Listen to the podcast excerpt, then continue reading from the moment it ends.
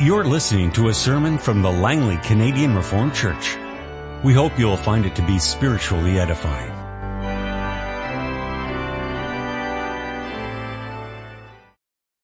So turn to the reading of God's Word, John chapter 20. On Friday we read from John chapter 19, the death of Jesus. Towards the end of that chapter we also read about his burial.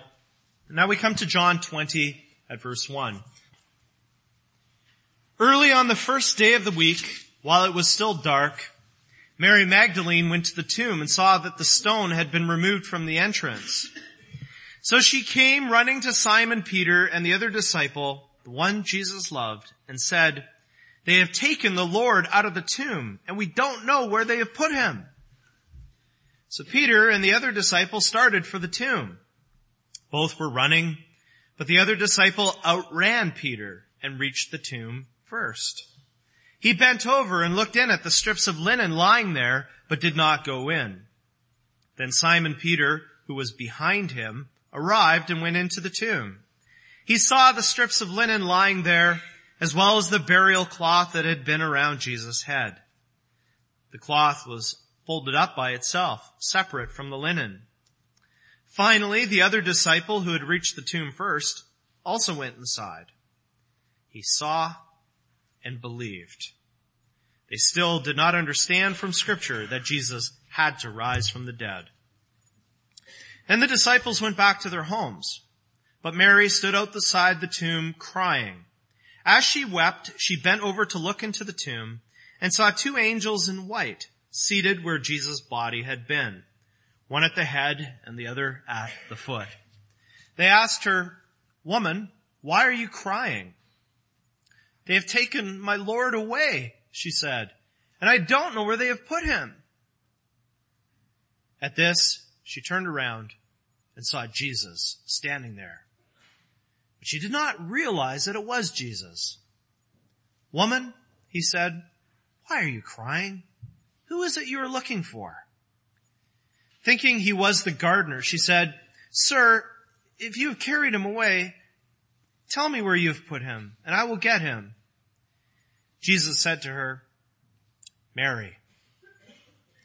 She turned toward him and cried out in Aramaic, Rabboni, which means teacher. Jesus said, do not hold on to me, for I have not yet returned to the Father. Go instead to my brothers and tell them, I am returning to my Father and your Father, to my God and your God. Mary Magdalene went to the disciples with the news, I have seen the Lord!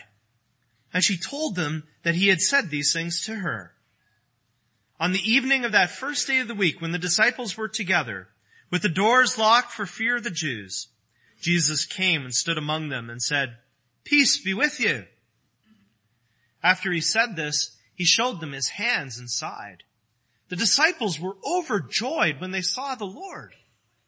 Again Jesus said, Peace be with you. As the Father has sent me, I am sending you. And with that, he breathed on them and said, receive the Holy Spirit. If you forgive anyone his sins, they are forgiven. If you do not forgive them, they are not forgiven. Now Thomas, called Didymus, one of the twelve, was not with the disciples when Jesus came. So the other disciples told him, we have seen the Lord. But he said to them, unless I see the nail marks in his hands and put my finger where the nails were and put my hand into his side, I will not believe it. A week later, his disciples were in the house again and Thomas was with them. Though the doors were locked, Jesus came and stood among them and said, peace be with you. And then he said to Thomas, put your finger here See my hands. Reach out your hand and put it into my side. Stop doubting and believe. Thomas said to him, my Lord and my God. And Jesus told him, because you have seen me, you have believed. Blessed are those who have not seen and yet have believed. Jesus did many other miraculous signs in the presence of his disciples which are not recorded in this book. But these are written that you may believe that Jesus is the Christ, the Son of God, and that by believing you may have life in His name. Our text for this Easter Sunday morning is John 20 verses 1 to 9, which we've already read together. Beloved congregation of the Lord Jesus, there's a saying, seeing is believing. Or sometimes people say, I have to see it to believe it. For many people, those two things go together, don't they? Seeing and believing. If they can't see something with their own two eyes, they won't believe it. And I think that's easy to understand, even for the younger brothers and sisters here. If I tell you that tomorrow I'm going to give each one of you, imagine that, each one of you, a million dollars, what would you think? Well, you know that I'm an honest person. At least I hope you know that. And you, but you also know that I'm not wealthy. That I, I'm so not so wealthy that I can give each person here a million dollars. So you might say when you hear me say that, that the pastor is kidding. Or maybe he's lying. Or maybe he's ignorant. Maybe he's mistaken. But maybe, just maybe, you would say, I'll wait until tomorrow and we'll see what happens. If he gives me the million dollars, then I'll believe him. Then I'll believe it. Have to see it to believe it. Seeing is believing, especially when we're speaking about something that is difficult to believe. Very difficult to believe. We find the same thing in our Bible passage for this Easter Sunday morning. In this passage, God uses the sight of the empty tomb to create faith, believing in the resurrection of Christ. Well, the resurrection happened on the first day of the week, on a Sunday morning. The Lord Jesus had been crucified, dead, and buried on Good Friday. As we heard on Friday morning, our Savior actively and willingly gave himself up for us. And after saying, it is finished, he gave up his spirit and died.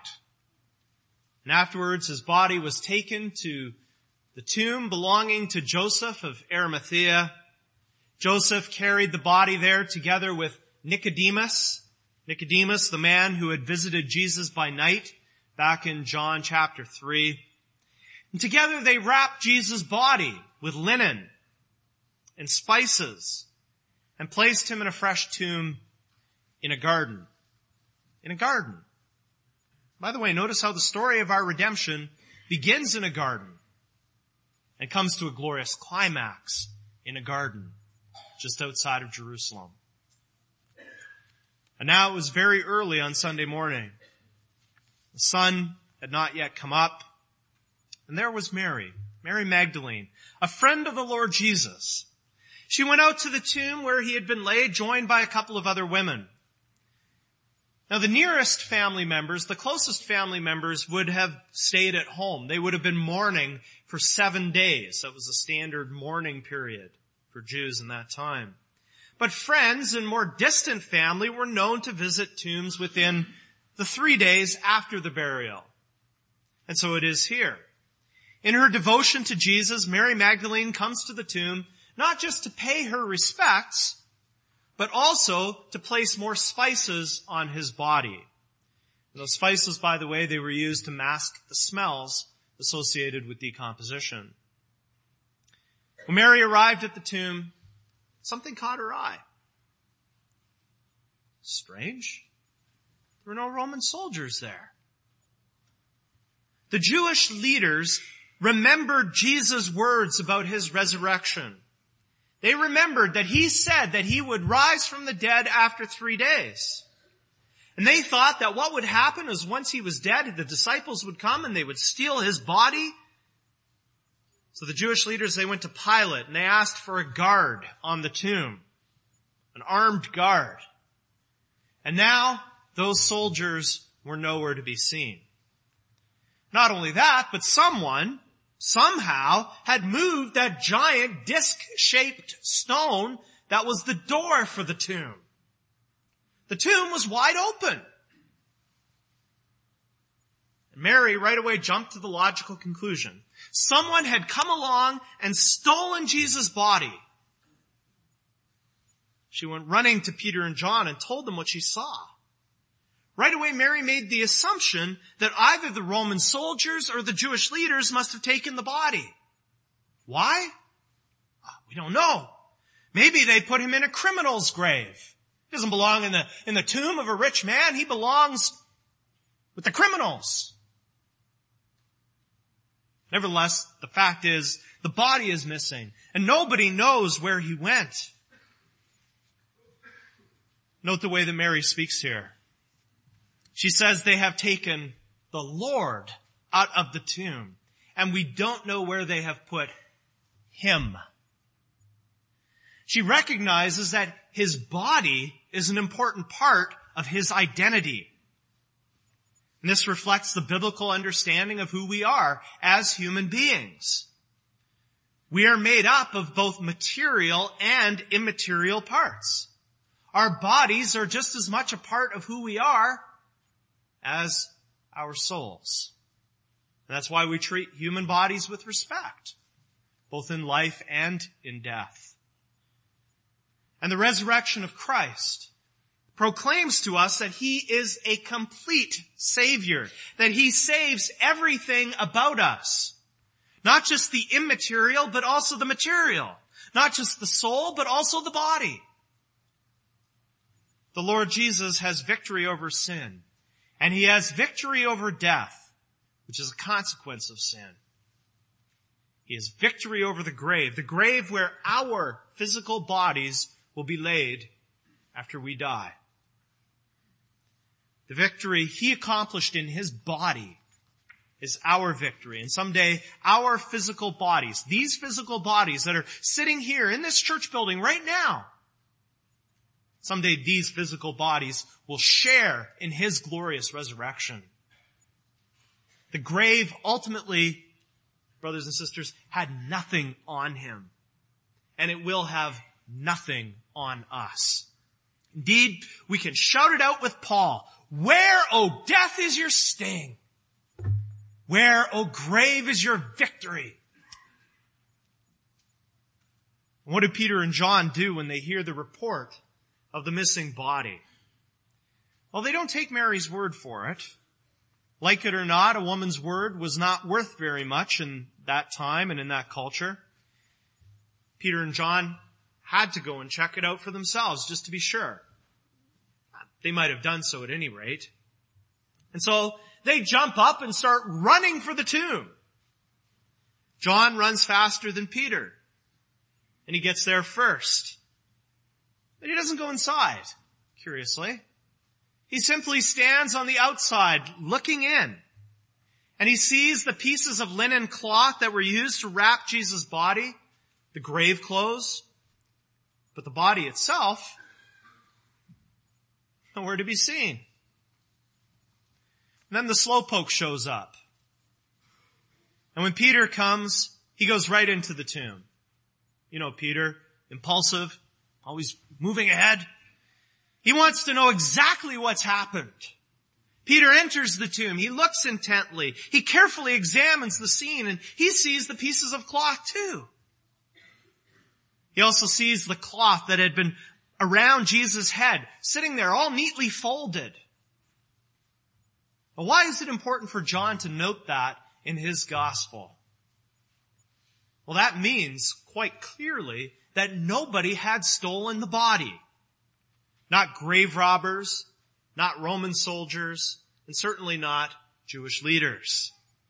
If any one of them had come and stolen the body, they, they certainly wouldn't have left things so neat and tidy they would have taken the body, the whole body, along with all the cloths wrapped around him.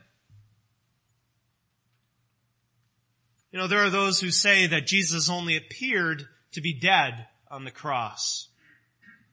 They say that when he was placed in the tomb, he was still alive, though perhaps just barely so. And then of course the resurrection was not a real resurrection. Because we all know resurrections don't happen. That doesn't explain how Jesus could have taken these burial cloths off his body. Those cloths would have been tightly wrapped around his body. It would have been like a straitjacket. And if he hadn't been dead when he arrived at the tomb, he certainly would have suffocated after having his body wrapped for burial. How can a barely alive man take these cloths off and then escape a sealed tomb? This is called the swoon theory, right? The swoon theory, that Jesus was not really dead and then he just revived in the, in the tomb. He swooned. Well, that swoon theory also ignores the fact that the crucifixion was almost always a deadly punishment. The Jewish writer Josephus had three friends who had been crucified. You know, crucifixion happened quite a bit under Roman rule. So he had three friends who were crucified, and then they were taken down alive from their crosses. And they received the best medical attention that was available in that time. And still two of them died. To survive crucifixion was virtually impossible. Especially, if you had a spear pierce your side. Uh, it's true. Jesus was truly dead when he was placed in the tomb. And now the cloths that had been wrapped around him were sitting there along with all the spices. And the head cloth was neatly folded like a, like a towel in a hotel bathroom.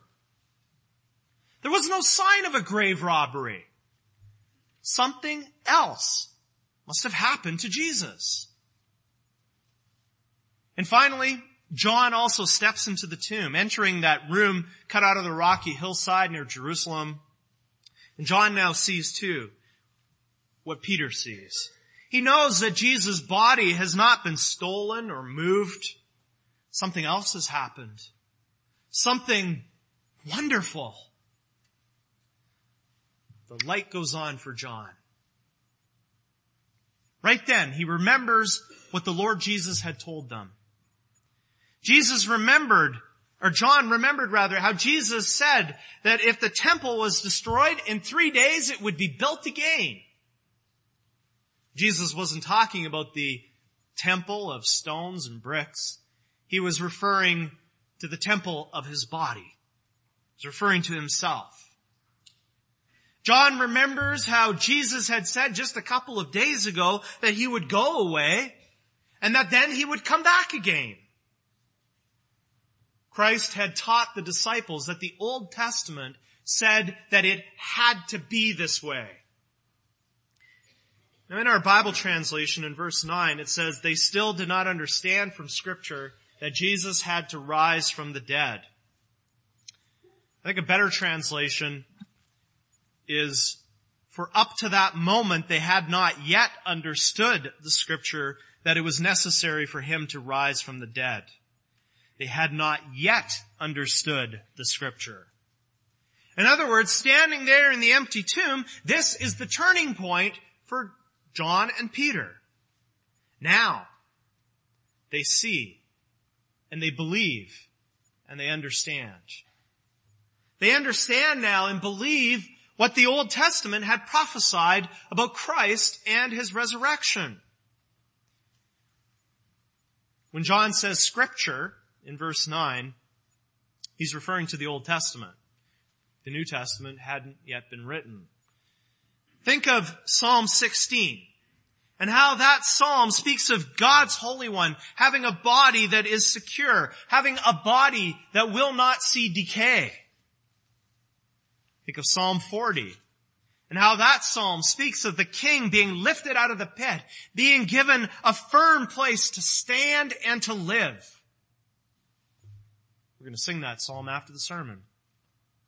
Think of Isaiah 53:11. After the suffering of his soul, he will see the light of life and be satisfied. Or think of a prophecy like Hosea chapter 6, which speaks of Israel being restored on the third day to live in God's presence. The Lord Jesus is the true Israel of God. The Lord Jesus is the fulfillment of that prophecy and all the others like it. The Lord Jesus was the fulfillment of the mother promise in Genesis 3.15. The one who would have victory over the serpent, over sin, and over death. The Lord Jesus had to rise from the dead. It was necessary for him to rise from the dead. Why? Well, think back again to the connection between sin and death. Romans 6 tells us that the wages of sin is death. Christ bore the curse of God against sin. He became sin for us. That's 2 Corinthians 5.21. We heard that on Friday also. Jesus paid the price in full. Sin was dealt with in exactly the way that God demanded. So it follows that death could not retain its hold on our Savior. Scripture teaches that death had to let go of him because sin had been vanquished. Because sin is vanquished, death must be also. Victory over sin must entail victory over death. Loved ones, that's part of the gospel for us too, because through faith, we share in Christ's victory. John saw the empty tomb, and this was God's instrument to open his eyes. He believed. He believed that Christ had risen from the dead, fulfilling what he himself had spoken, and fulfilling also what the Old Testament had said about him. He believed. This new faith is not defined in any meaningful way here in John's gospel. It's simply described as belief. He saw it and believed. In fact, one of the remarkable things about this passage here in John is the way in which the gospel writer simply lays out the facts. You know, elsewhere in this gospel, I don't know if you've ever studied the gospel according to John, but if you do so, you, will find that there's a lot of depth. And there's a lot of interpretation that's going on. A, a lot of theology, you could say. But here in this passage, the gospel just gives us the straight facts. The emphasis here is on the historical reality of what took place. On that Easter Sunday, on that morning, at a specific time and place in real history, the heart of Jesus Christ began beating again. In real history, the lungs of the God-man began expanding and contracting again. Easter Sunday morning, some 2,000 years ago, suddenly, in Jesus' brain, the neurons began firing again. He came back to life. And his disciple John saw and believed. Later in John 20, the Lord Jesus spoke with his disciples. One of the things he said can be found in verse 29, when the Lord appears to Thomas and his doubts are put to rest. Jesus says, because you have seen me, you have believed. Blessed are those who have not seen and yet have believed. Loved ones, we have not seen Jesus after he is risen from the dead. Unlike Mary, Peter, and John, we haven't seen the empty tomb. But that's not a bad thing. Our Lord Jesus says, blessed are those who have not seen and yet have believed. There's a blessing for those who do not see Jesus or the empty tomb with their eyes and yet still rest and trust in Him. Still believe that He is the risen Savior who has victory over sin and death. God will bless us when we believe in Christ without seeing that He is alive today and sitting at God's right hand. Why is that? Because God wants us to trust Him. God wants us to trust what he says in his word. You see, brothers and sisters, in our text, our Father is putting a question to us, his children, this morning. My children, I'm your Father. Are you going to believe me? Just because I told you? The Father is asking us this morning, each one of us, how much do you trust me? How much do you trust what I have revealed to you in scripture? Think about that. Of course, we all want to see the Lord Jesus someday. And we will. If we believe in Him as the risen and victorious Savior, we will see Him with our very own eyes. Either when He comes back or when we die at the resurrection. But for today, God gives us His Word. If you want to know all about Jesus now, God says, your Father says, search the Scriptures. And when you do that, when you read the Bible carefully, from front to back, and believe what it says,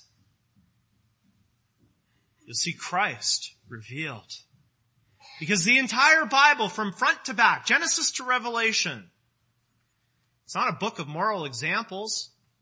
It's a book about Jesus. It's a book about our Savior and what He has done for us.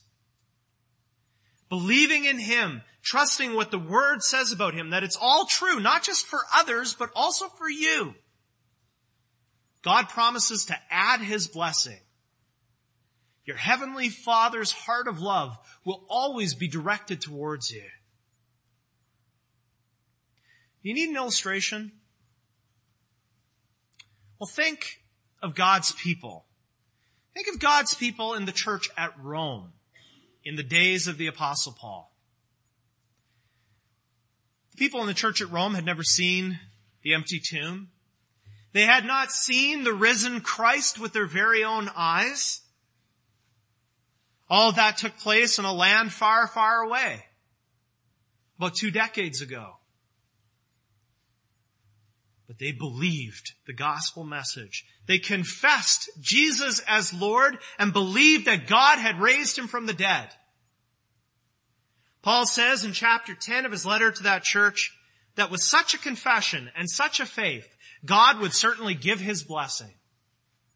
He would bless them with things amazing, with the imputed righteousness of Christ, with justification being declared right before God, with salvation, with every spiritual blessing from above, with His promise that nothing in this life happens by chance, but that everything is in our Father's hand, and that we are more than conquerors through Him who loved us.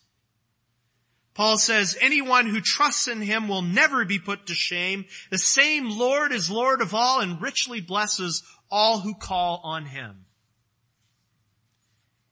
And if God did that with the Roman Christians in the day of Paul, he will certainly do the same with us in our day.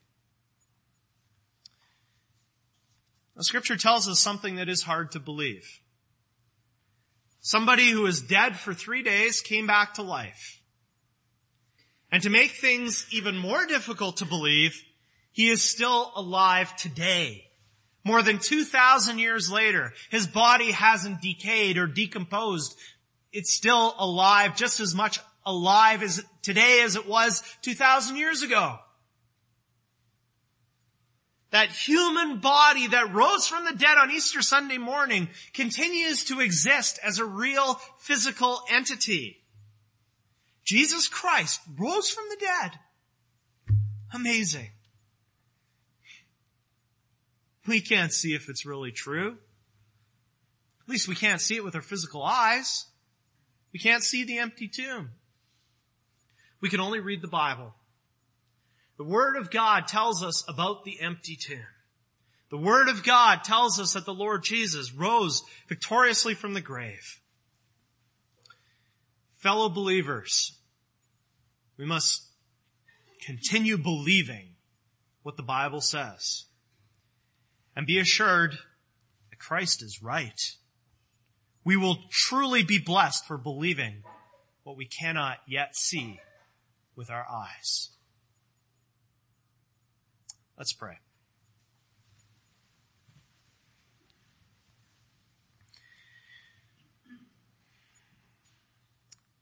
Heavenly Father, we praise you for your inspired and infallible word of truth.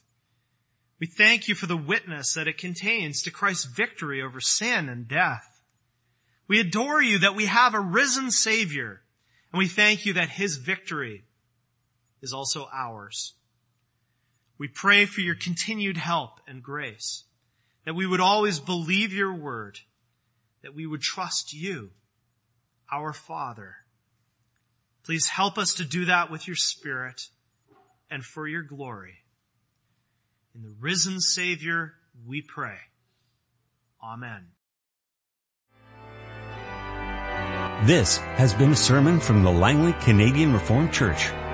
For more information, please visit us on the web at www.langleycanrc.org.